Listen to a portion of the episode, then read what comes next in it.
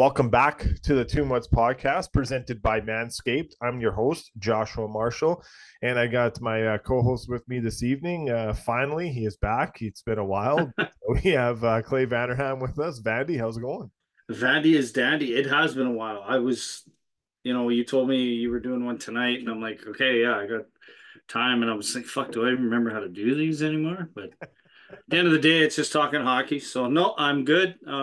Busy weekend with kids hockey. I've been busy for the last probably month or so, weekend-wise and whatnot with hockey. We played a friend of the show, Brodziak's team tonight. They got the best of us. We were up 4-1 after first period, and then Lenny and his teammates decided to pick it up. They ended up beating us 5-4. So did you talk to Kyle at all? Did you have I did. I'm not sure Kyle really recognized me. I mean, we only met the one time, so and I didn't, it was kind of, you know, you shake hands and you know, but yeah, we spoke a little bit after. It got a little feisty in the game, so it was good. It was fun.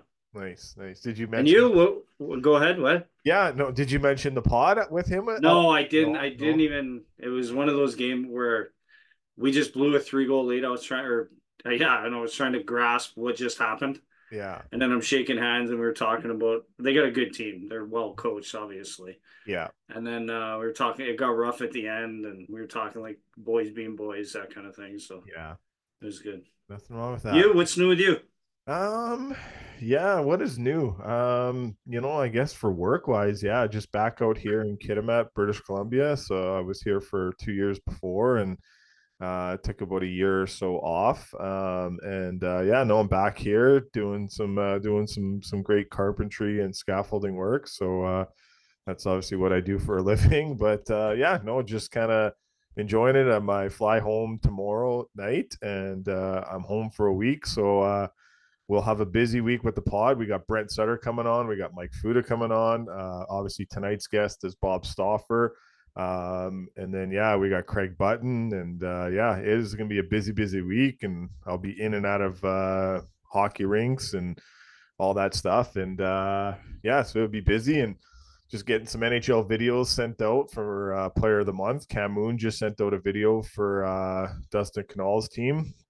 And Matthew Benning, our buddy Matt Benning, is doing a video for Elias team, the tracks U15 double A MLAC team there. So that'll be pretty cool. And just keeping busy, and I'll just be in rinks doing some scouting, just checking out some games and doing some podcasts. So you guys see us around, just come say hi. You know, have a conversation if you want, I guess, right? So you're always in there. So maybe I'll try to get out to some of your games too, Vandy. So be pretty cool. But that's about it. Just kind of keeping busy that way. Just doing some minor hockey stuff, and then just kind of keeping busy with the pod. And I think it's tough, Vandy. You know, obviously this week will be a bit of a heavy week. And this kind of somewhat will be the theme of the podcast throughout the week. More or less in a way is because I think if I read the article that Sheldon Kennedy had with Pierre LeBrun out of The Athletic with his respect group, and obviously as this episode will release on Monday, there will be a press conference from the London Police. And I think that's going to cover some of the hockey news in the world right now with went on with the 2018 Team Canada team. But, and that's it's a heavy and it's a tough topic. Obviously, we saw at the NHL All-Star game this weekend that led all stories, and you had a lot of other things that were positive in it too. But that was that's obviously not a positive story that this is brought up, but it drove the conversation at the NHL awards, and the players going back to the Olympics. There's a 4 Nations Cup, so there's a lot going on in the NHL circuit. But with the press conference tomorrow with the London Police, that'll be a big topic. I don't know where you're at with this, Vandy, of how much you've been able to read or see or kind of get more information. Yeah, I'm getting snippets of it. It is what it is. Obviously, what those 5 guys did was severe enough to where they're getting brought up on charges. And that in itself should tell you how bad it was. And And then, you know, going from that, I mean, everybody's got their opinion on it. But the fact that, you know, these guys, it goes to show you that, you know, as a kid, you're not invincible to the fact, you know, these guys all think, you know, their shit don't stink and, you know, nothing will happen to me, this, that, the other thing. Well, take a look at these five young men that basically, you know, just we're talking, you know, not only a career, but financially, they killed themselves by making stupid choices at a young age. Yeah. And, you know, if you can do anything, everything comes back to haunt you. You know, everybody's got skeletons, so-called, in their closet and stuff. And you gotta watch what you do. Yeah. When you're young, even at that age, and something as dumb as whatever they, you know, it's hard allegedly to... We'll see what happens in the court. Yeah, I mean, you know, nobody knows the true story except six people, the young lady, the and the five guys. So they're, I mean, obviously, like I say, it was bad enough to where they're, you know, pressing charges 5 years later. So and these guys made a bad decision and a bad choice in life, and it's going to cost them. Yeah, it's costing them their careers. Yeah, you know what? Think about it. Like, these guys, a choice you made at 17, 18, you know, and then you focus on your career for 5 years. Well, now what are you going to do when all the, and take away the fact that, you know, some of these guys might go to jail. Mm-hmm. Yeah. I mean, it's that bad. So it's like, come on, like, figure it out, man. Like, you fucked yourself by making a bad choice at a young age. And and look, we've all done it, you know, and maybe not to the extent, but we've all made stupid choices in our life. And that's, you know, I'm using this as a tool. I got a 15-year-old and a 12-year-old, and telling them, look, don't think that you're invincible and you can hide behind your phones and all that other shit. Yeah. You know, there's consequences for your actions. And this is case in point.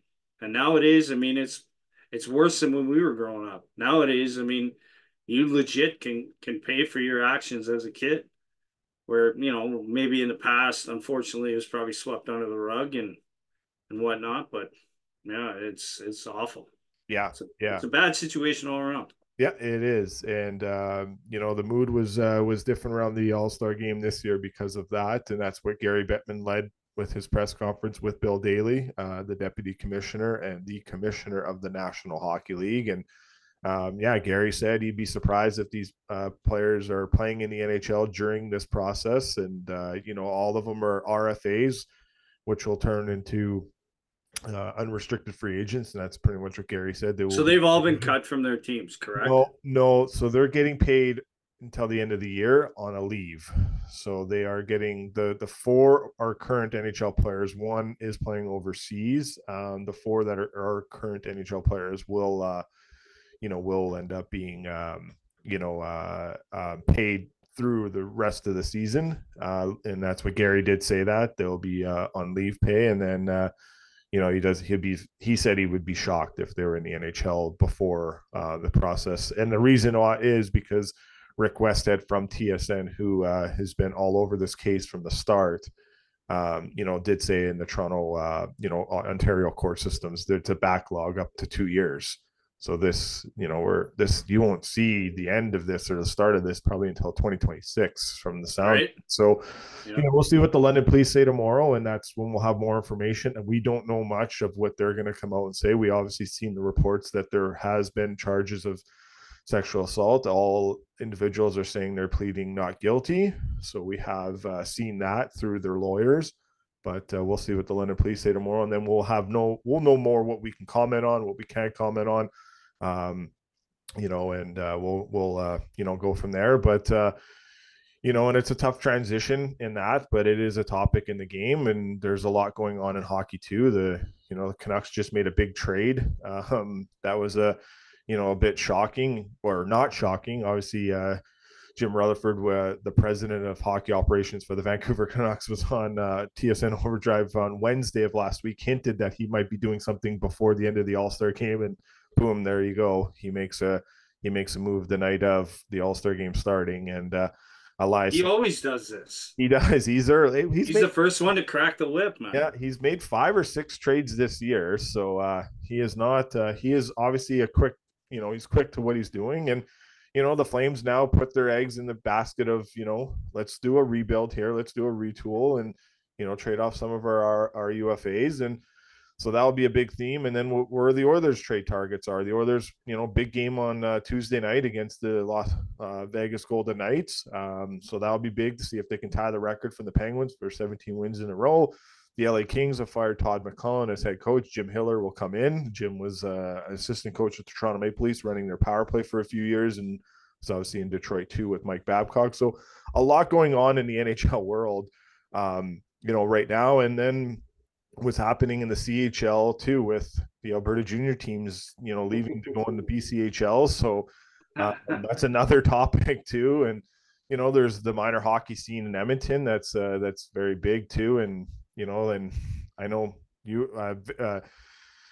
probably saw the highlights and saw a lot of it. And Ozzy McIntyre just having a great tournament, a friend of the pod and his father, and who is a co-host with us, Brody McIntyre, and Rupper's kid too, like at the John Reed. Like that was an unbelievable tournament by them to get bronze, and what they did was pretty cool too. I don't know how much you can comment on that before we jump to our interview with Bob Stauffer. Well, yeah, I mean, Oz had a hell of a tournament, man. Yeah. And the best thing about it is, like, that team, I'm not close to that team. I've seen them practice once, seen them play once or twice this year, but you could just tell that they're genuinely happy for one another when they get individual success, and then obviously that leads into team success. But they got a good team, man. They're fun to watch. They got a little bit of everything on that team. So if you get a chance, go out and watch them. Yep, for sure. Check them out. All right, let's get to our interview with Bob Stauffer from the Edmonton Oilers Radio Network. Coach Rupper here from 2 Mutts. Thanks for tuning into the podcast. Now let's grab a knee. Have I got a deal for you? We have teamed up with Manscaped, and we can save you some big-time coin this upcoming NHL season. Guys, are your sticks and pucks getting hairy in the corners? And gals, is your goalie still using horsehair coopers? Well, let's wake up! Use the code 2MUTS to save 20% plus free shipping on Manscaped products. Listen, we all love to score, and we all want to win the cup. Why not do it on a fresh, clean, smooth sheet of ice? That way we all win. Manscaped is the only way to go. Again, the code is 2MUTS to save 20% plus free shipping on Manscaped products. Now let's bring it in. Manscaped on 3. 1, 2, 3. Our NHL news and notes segment is brought to you by Sheena Boychuk. Yes, you heard that last name right. That's Sheena Boychuk. As a licensed realtor, Sheena has you covered to buy and sell your home in this hot market. She also offers home consulting services to help you upgrade your living space. Check her website out at sheenaboychuk.com and tell her the 2MUTS podcast sent you. Realty by Design, your design approach to real estate.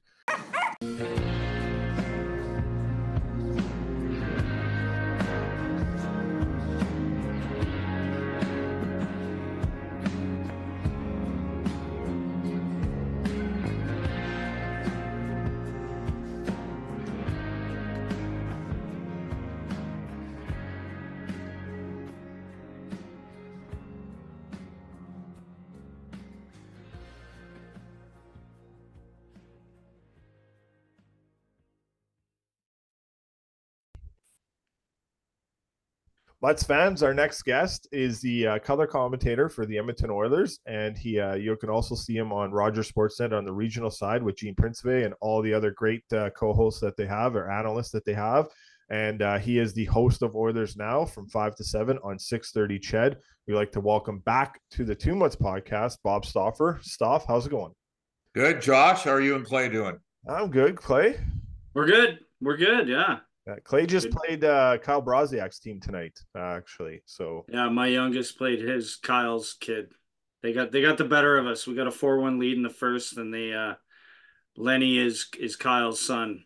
him and his teammates came back and beat us 5-4. So, well, you know, Clay, it's difficult for your kids to have to overcome your coaching. I knew you were going to say that. And that's exactly what I said when I knew I was going on the pod after. I'm like, Bob's going to say something. I knew it. Exactly. There we go. So, what did you do up to the breaks on the break stuff? I know you did a hit with Jack and Tony, and you say the toy department of life there. Yeah, well, I stayed in town, and as you know, I hosted Oilers Now every day. Correct. Yes. I would rather go watch the Alberta Golden Bears play UBC than go to the All Star game. Hey, don't get me wrong. If we host it, hey, it's going to be fun. And I did watch a stripped down version of the skills competition, and I'm not at all surprised that Connor did what he did. But, you know, I'm never going to apologize for caring about the Golden Bears program. I think that there's guys in that league that are completely overlooked. We sit there and we have all these different teams chasing NCAA college free agents, and everybody thinks, well, the guys in the youth sports, you know, we've already seen those guys in junior, and we know they can't play. And then we sit there and I think if you take a look at the Oilers' track record, you know, I think Edmonton would have a better success getting guys out of the West than guys out of the Boston area, right? Mm-hmm. Like the Rangers are going to get the best guys out of the East. And so, you know, I went to watch Alberta and UBC. UBC's, how about this, you guys? I did the Bears for 13 years, 89 to 92 and 98 to 08. And in those 13 seasons, Alberta never lost a road game at UBC in Vancouver. Like, they played 2 games a year there. Wow. They never lost. I never called a loss. And that's because they weren't allowed to go to a bar after the Saturday night game on a weekend unless they swept them. So they always made sure they swept them. And whatever happened at the bar, I have no idea. Stays at the bar, yeah. Except I beat them into the bar. But no, a guy named Sven Butenschon, who you guys know, former NHLers, coaching UBC. He's done a great job. They got a really experienced team. Alberta's young. Like, UBC's 21-4-1 in their first 26 games this year. And they were 2 great games. The fans were jacked. The building was full both nights. You know, UBC's got 13 forwards out of Major Junior. They got a left shot defenseman by the name of Jake Lee, who's the best defenseman, and certainly in the Canada West. I'd be stunned if somebody didn't sign him in the next couple of years here. 6'2", he was around the power play his last year in Major Junior. They got Connor McDonald, who put up 50 points with the Oil Kings, running a power play in the back end. Josh Williams with the Oil Kings had an 82-point season, and he's not even in their top 6. And Alberta picked up just recently Connor McLellan, who had 45 goals and 90 points last year for Winnipeg Ice. And they got Aiden de la Gongourdière, after Christmas as well. He had 65 points last year as a D-man out of Saskatoon. So these are 2 talented teams. The games were terrific. The pace was good. Both teams are well coached. And there wasn't just Brad Holland there. There were a couple other teams that had their pro scouts out there as well. Because you're looking to, you know, you're up to 32 NHL teams. You're looking to find players where you can. Yep. And there's some good 22 and 23-year-old players in those 2 teams. That's good. No, it's good. I know you're very passionate about it, and it's good. It's kind of nice to bring that league to light, and the players that play in that league to light, because, you know, there's a long list of them that are now paving their way to the National Hockey League because, you know, the talent that's in that league, and also the talent that's in hockey right now. And with more teams means more players have an opportunity to play pro in the NHL and the AHL. Obviously, the AHL All-Star game is on tonight too. So a lot there to impact, but a busy week, a busy month here, a bit of a tougher schedule for the Oilers. But I don't know where you're at here, Bob, with this. It's pretty crazy. You know, 16-game heater, everything's going good. Jack Campbell obviously played good in the minors the other night against the Texas Stars. So another great performance. He's stringing some more confidence in his way, but we'll see what happens going forward if that's the division, the call that the Oilers make to add more depth to the goaltending front. But a big game against Vegas Tuesday night, Super Bowl week, everything going on there. How excited are you to get there, and how excited are you for this week? I'm stoked. Like, you know, what a time right now for the Oilers organization. I mean, the Oilers are on a 16-game winning streak with a chance to tie the NHL record. Tuesday night in Vegas. And Bakersfield, as they go into the All-Star break, is 14-3-3 in the last 20.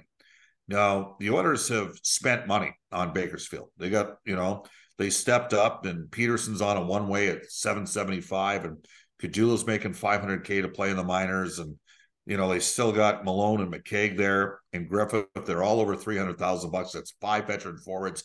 Ernie's down there right now. They went out and added Gleason in the offseason. Jack Campbell wasn't supposed to be there, but his last seven starts, he's at a .935 save percentage. We're starting to see a little bit of traction with Borgo. Jaden Grube, who's out of the Red Deer Rebels, has probably been the best of their young forwards. He was a third-round draft choice to the Rangers that the Oilers acquired via trade. So Bakersfield's, they're playing good. And for the Oilers, no one expects a 16-game winning streak. You know, Josh and Clay, it's been a crazy year. Yeah, like it has been wild. Like you start the least, right? You start the year 2-9-1, and not even a has-been, because a has-been infers at one time I was decent, but I never was. Hops on the ice in Seattle and joins 300 people out there with plastic skates, may I add. And since then, the Oilers are 27-6. I had absolutely nothing to do with it, but the boys need a little bit of comic relief. And Chris Knobloch's 26-6. Their defense over the last 16 games, they're giving up a goal and a half against per game. That's it. It's been atypical for Edmonton, and the fans deserve it. And it's fun to be along for the ride. Let me tell you. Yeah, Vandy, you got some there. No, I was listening to Spit and Chicklets, and Whit read your text to him. And basically it was a breakdown of your thoughts on why the seasons change. And that's, I mean, it was bang on. The guys are going to areas where they weren't going before. And with the Woodcroft hybrid zone defense versus man-on-man and all that stuff. And it's bang on. You're getting total buy-in. I mean, it helps when guys like Fogle and McLeod starting to find their stride, but no, I thought it was kind of neat to hear your assessment via a context of your assessment. First of all, it's flattering to have Ryan read that. Like, he'll text me out of the blue.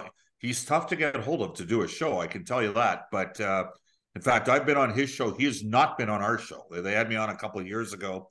Last year, before they, before the playoffs started, Biz Nasty was talking about the Oilers' lack of depth, and I'm like, Edmonton's got 12 forwards that had 10-plus goals last year and led the NHL in goal scoring, you know. And as it turned out, goal scoring wasn't what undermined them in their success against Vegas. They led in all six games led series, and that was a bitter loss.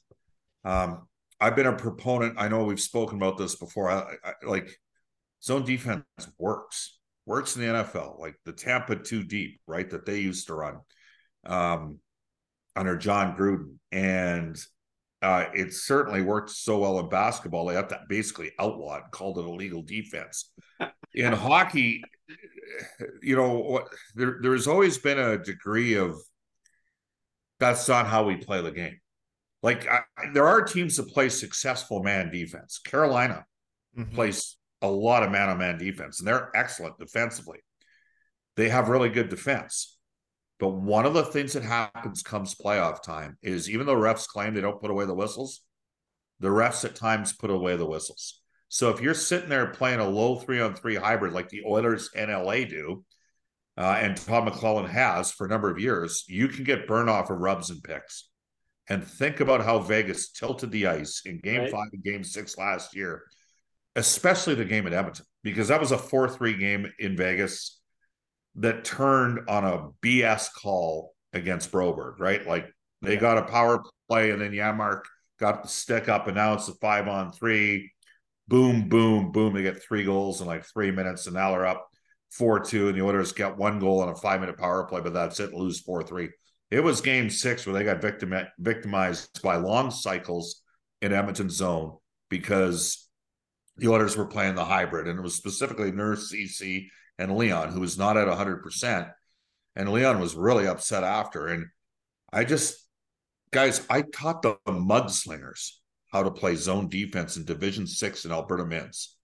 Like, that team was so bad in the early 2000s that I was their best player. Mm-hmm. That's a bad team, okay? But we went, and I said, you're playing in Claire Drake Arena. This is a crash course. Give me 5 minutes. So I want you guys to come to the rink. Instead of 20 minutes before a game, come 25, and I'll give you the most basic zone transition you'll ever need. And it's simple. If the puck's in the left corner, the left D goes there, and the support player generally is the center, and the right defenseman stays in front of the net. Okay? If it's in the right corner, it's the right defenseman that goes into the corner, and the center helps support. The left defenseman stays in front of the net. And think of the open look goals Vegas had in Game 6 because the Oilers were chasing around. Picking moves, and they were, right? And so Knobloch, credited Chris Knobloch, the Oilers head coach, when he took the job, Mark Spector asked him, and it wasn't on the Sunday, it was on the Monday, and Chris kind of got a little emotional. It was the day of the game against the Islanders, his first NHL head coaching. It was, who do you think of today when you got this job?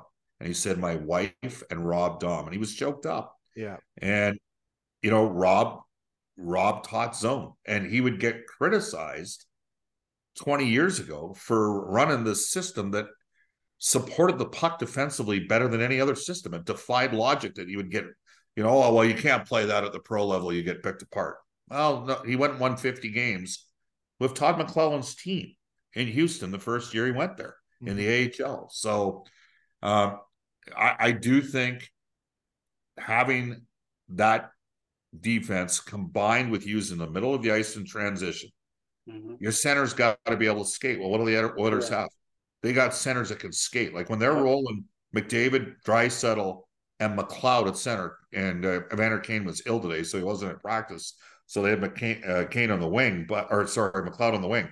But when they got those three guys down the middle, They can, you know, and everybody, the other thing is when you're playing zone, everybody knows where they're supposed to be when you get them, right? So you can transition. That's exactly it. Like, so I don't mean to be super technical. I've spent literally hundreds of hours having this discussion with coaches over the years. And Jay went to the school of Boston zone defense in the offseason. But Dave Manson didn't want the D unless, you know, he didn't want the D breaking the puck up the middle of the ice. And Paul Coffey has empowered his D to come up with the middle of the ice. And the end result is Vincent Desharnais, who was in over his head last year in the playoffs because of his puck skills. His puck skills have dramatically improved under Paul.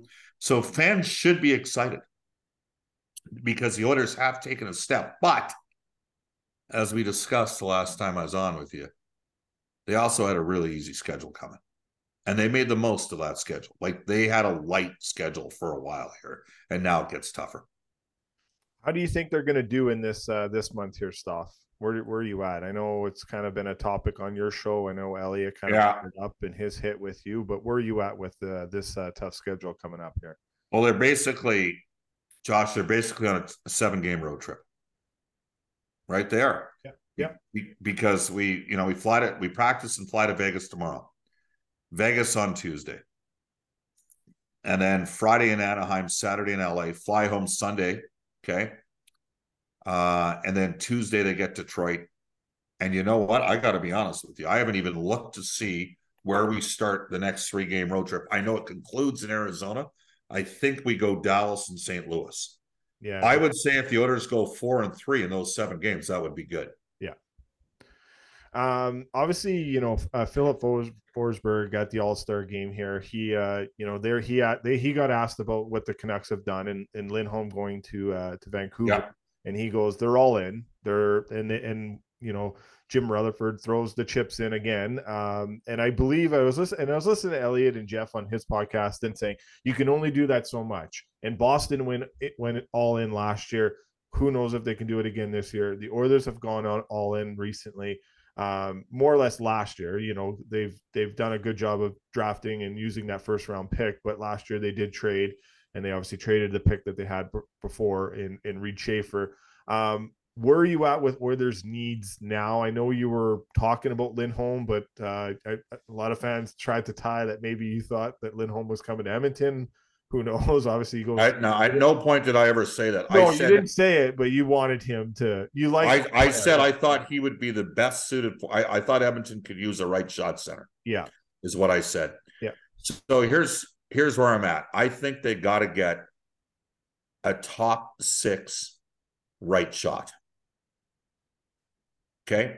Yeah. Short of either a second line right wing or a third line right shot center.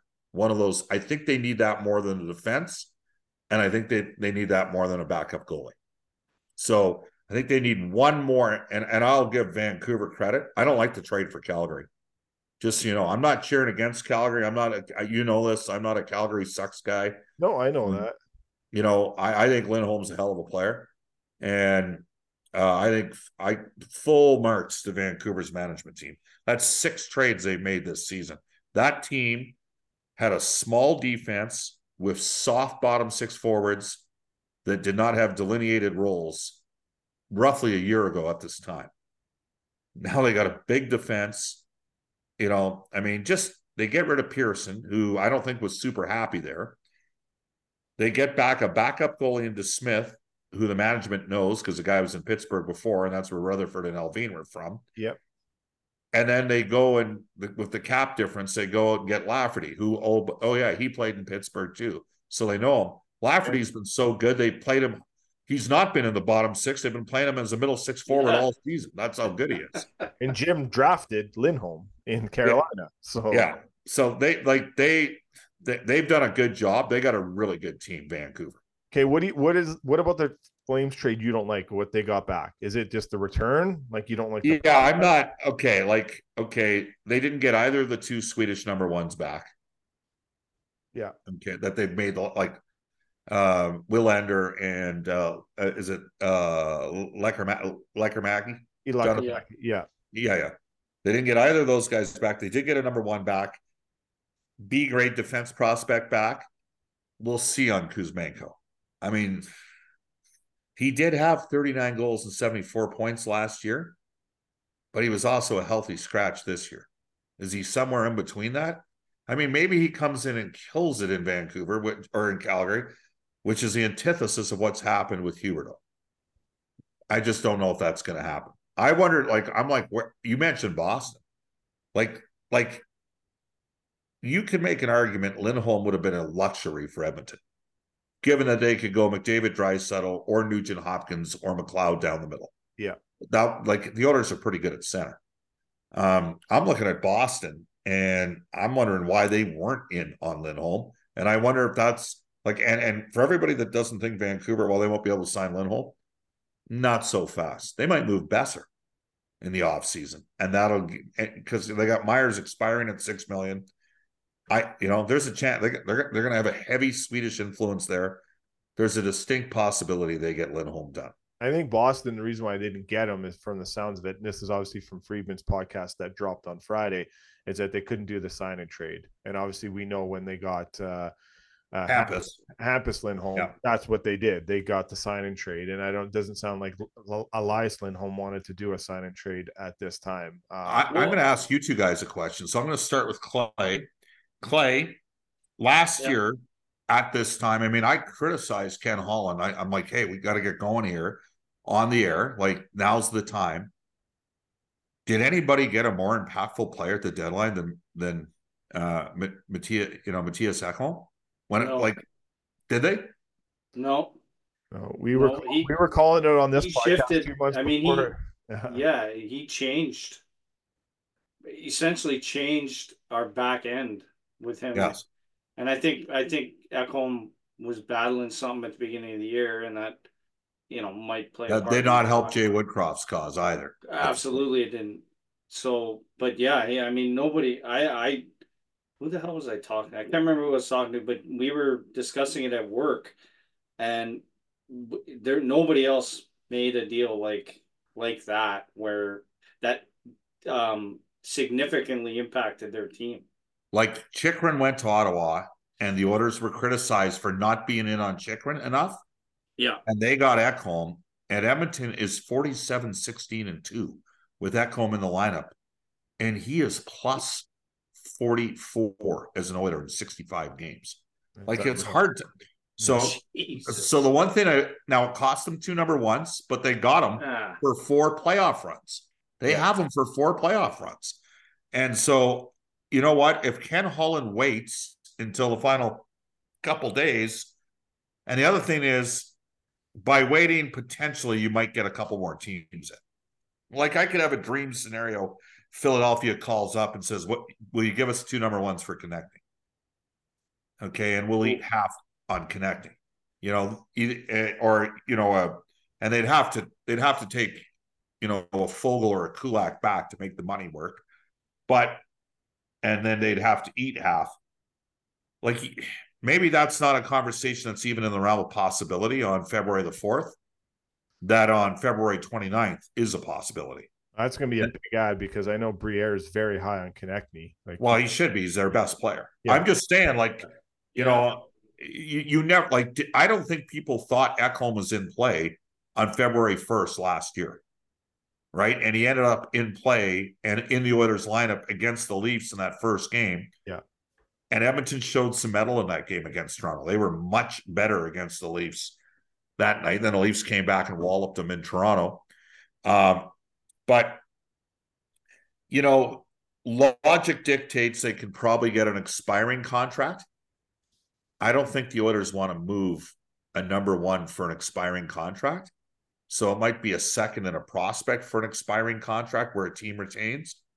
But if somebody's got term left, like, and if you're looking for a right shot center, maybe a guy like Dowd in Washington, right? He's a bit like Goodrow.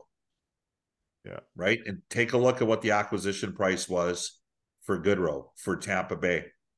They gave up a number one, got like a third or fourth back, and San Jose retained. And then Goodrow was a part of their team for a couple of years. Maybe that's the type of feasible trade that makes some sort of feasible sense. Yeah, it's not bad. And obviously, you put out the tweet about how great, you know, Darnell Nurse's game is coming to round two. So I don't. You want to speak on that? Because, you know, I don't think I just don't think. I mean, you guys, you tell me, like, Josh, you think Edmonton needs to? They've got Broberg percolating the minors as a number 7. Gleason can probably come up and play as an 8. I don't. Maybe they trade for another 7, like a number 7 defenseman. See, I'd like to get Nick Seeler. Like, that's where I would try to get Seeler, and I would try to get. I'm still on Nick Delorier too. I know we're just picking. You want to have the toughest team in the league, or what? I just think that's going to become out, because Delorier plays in the penalty kill too. He's just not a tough guy. Like, the guy plays on their penalty kill. Yeah, like, 1.75 million. Like, Seeler all day. Like, they're getting a second.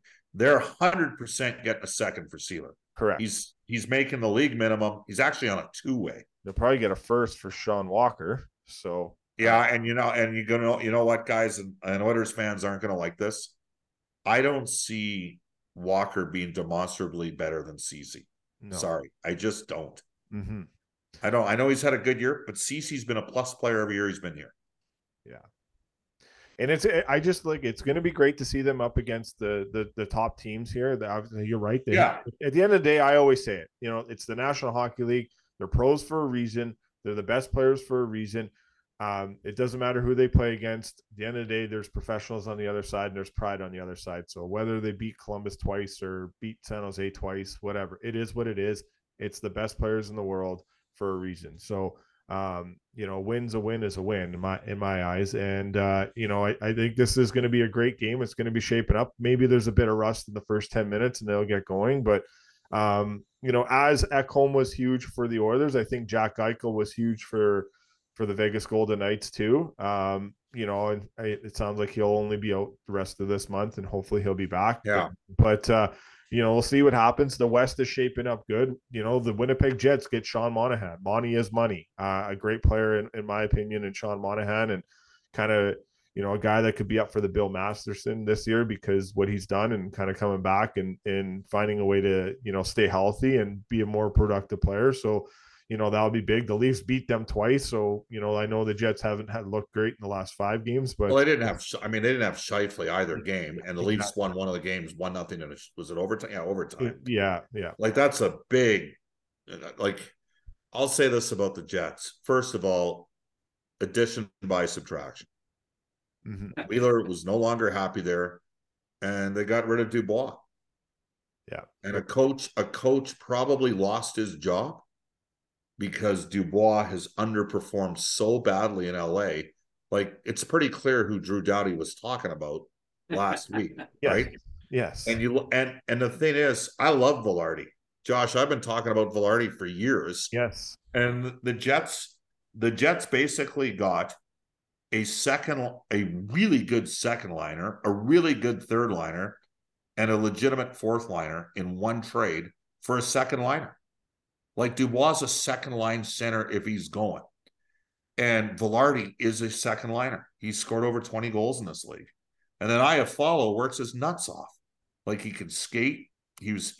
Those guys were both Kings. And then they got Kupari in the deal.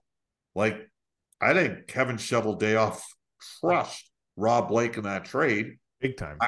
And maybe it'll be the wake up now for Dubois. I know what they tried to do. Yeah. See, there you go. Clay, you're like everybody else in hockey. They're like, a leopard doesn't change his spots. Like, was he there when, like, did Maurice get fired? Well, Maurice quit. Yeah. Okay. Okay. Kind of walked away. But no. I mean, they're at what point do you stop giving this guy chances? And unfortunately, now Blake is stuck with him for however long, but 8 years at $8.5 million. Yeah. How long do you think Todd's out of a job for, Stauf? Do you think he kind of takes a little bit of a longer break time around? Well, he got an extra year at the start of the year. Yeah. So the Oilers, he got paid 4 full years by the Oilers, and he's going to get 6 years from the Kings. And he went from 3 to 5 when he went from Edmonton to LA. I don't know if he has to work again. I have not, I sent him a quick message yesterday. I know you know him very well, so I know that he's a really good guy. I think that what's interesting is they had no business taking Edmonton to 7 2 years ago. They didn't have Doughty. That was a big loss for them. They were down one of their forwards. I'm thinking it was Arvidsson. They didn't have him. Yeah, they were down. He's coming back now too. Right, but they didn't have him in the playoffs. But they didn't have Doughty. Like, Doughty's leading the league in time on ice this year. Yeah. They didn't have him in the playoffs, and they still extended Edmonton to 7 games. He did a great job in that series. Now, last year, when they're up 2-1 in the series with 2 overtime goals and 3-0 after 1 in game 4, like, I'm sitting there in Los Angeles thinking, oh, here the Oilers are just like you guys, just like against Calgary, second period of game 2 in Calgary when it was 3-1. After the Flames won game 1, 9-6, and we're in game 2 and it's 3-1 Calgary. I was nervous for him. I'm like, I don't. And then the Oilers completely took it over, got to another level. They did the same thing against LA. They got to another level. So I know people criticize Todd's lack of playoff success.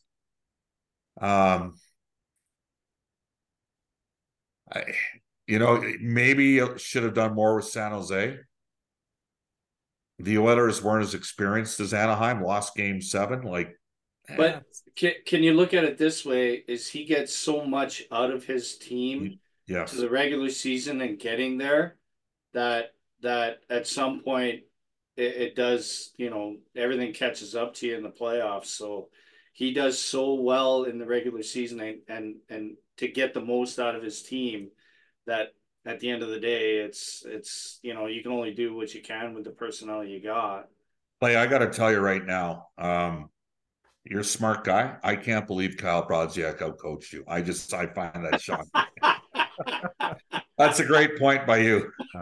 It is, though, because that's kind of been somewhat of his. Maybe, I don't know if it's a knock or whatnot on Todd, but hell of a. No, coach. If anything, he's a good compliment. Yes, anything, it's a compliment. He gets the most out of the personnel he has, and at the end of the day, you get your.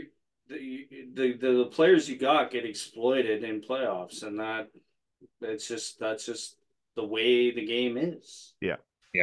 Well, they traded 3 forwards away to get Dubois and had no money to sign, and so they got Talbot on the cheap, and we love Cam Talbot, great guy. Oh yeah, that was great. All-Star game too. It was, except he lost his last 10 starts as a starting goalie for the LA Kings. Yeah. Yeah, he had a great start. Yeah. And big save Dave is their new number one goaltender now, David Rittich. It'll still be Talbot. You know that. Yeah, I know. Let's finish up on this. Stauffer, every year or every second year, I think you do the Child Advocacy golf tournament in Red Deer. You know, Sheldon Kennedy is a big part of that. Terry Lowen, Mark Jones. Obviously, the Oilers just had a big 50-50 for the Child Advocacy Center. It's a program, and it's something that we love too. We do help out in donations as well on our podcast. It's something that's very near and dear to my heart. But Sheldon Kennedy had a great article with Pierre LeBrun from The Athletic, and obviously Pierre's with TSN as well too.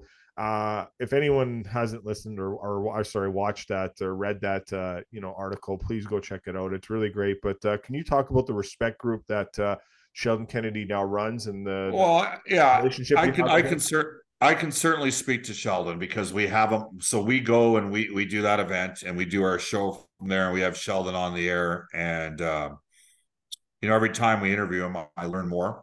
I know some guys that played with Sheldon in junior. Rob Dom's a really good friend of mine. He was an assistant coach with Graham James for 2 years.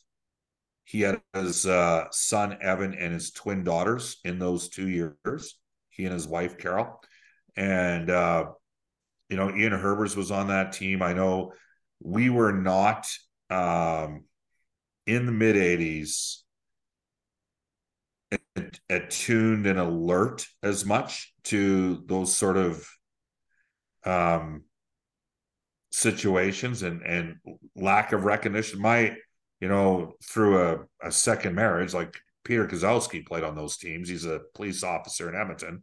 So I'm sort of related to him. He was a 100-point scorer for Swift Current.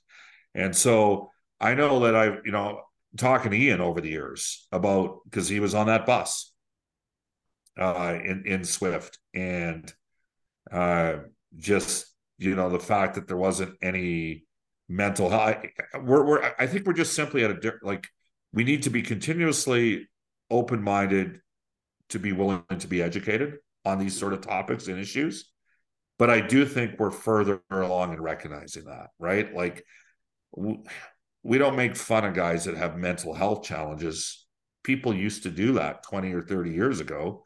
Now we try to help people that have challenges and go out of our way. And if you're one of the people watching this right now that 20 or 30 years ago was bending over backwards to try to help, good for you. But not everybody was like that.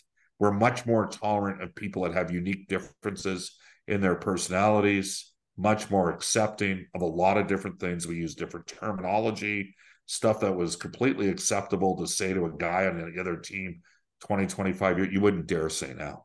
Yeah. Right. Like, we're headed to a better place, but we can never stop learning more. So I always find with Sheldon, I think, and I don't want to speak outright for him, but I sense there's been a form of catharsis through this all.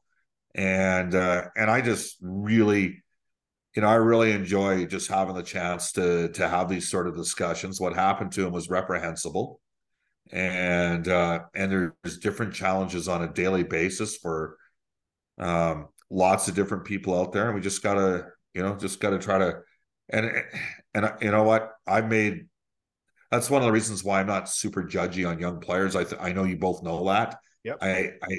I get a little protective, like of younger defensemen, because I think it's a hard position to play, and it probably takes 250 to 300 games to play. And I think that some media at times develop comfort levels with veteran players.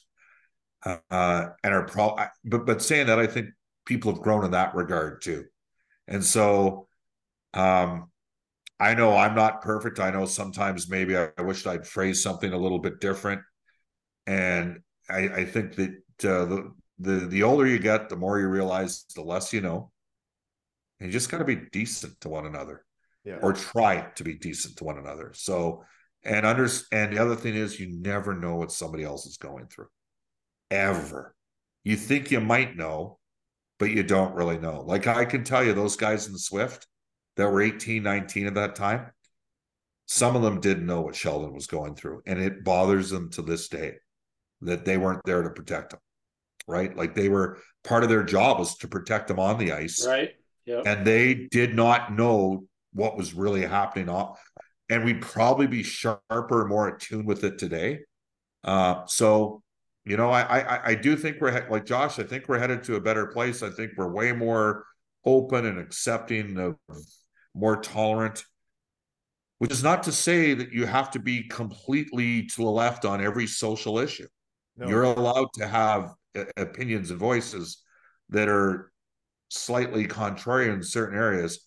But I just, you know, and so Sheldon's done some great work. I think a lot of people have learned from it, and I'm one of the ones that has.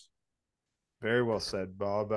Yeah, I've listened to those interviews you had with him, and you know, it's they're somewhat tough interviews to probably have, but they're important interviews to listen to and hear, because the healing, the helping, again, what his Respect Group does, you know, for a lot of kids in CHL and other leagues, and he's helped with NHL teams too. And I think it's amazing what he's done. And, you know, their heart. I mean, I will say this: I don't find it difficult interviewing Sheldon. I find it educational.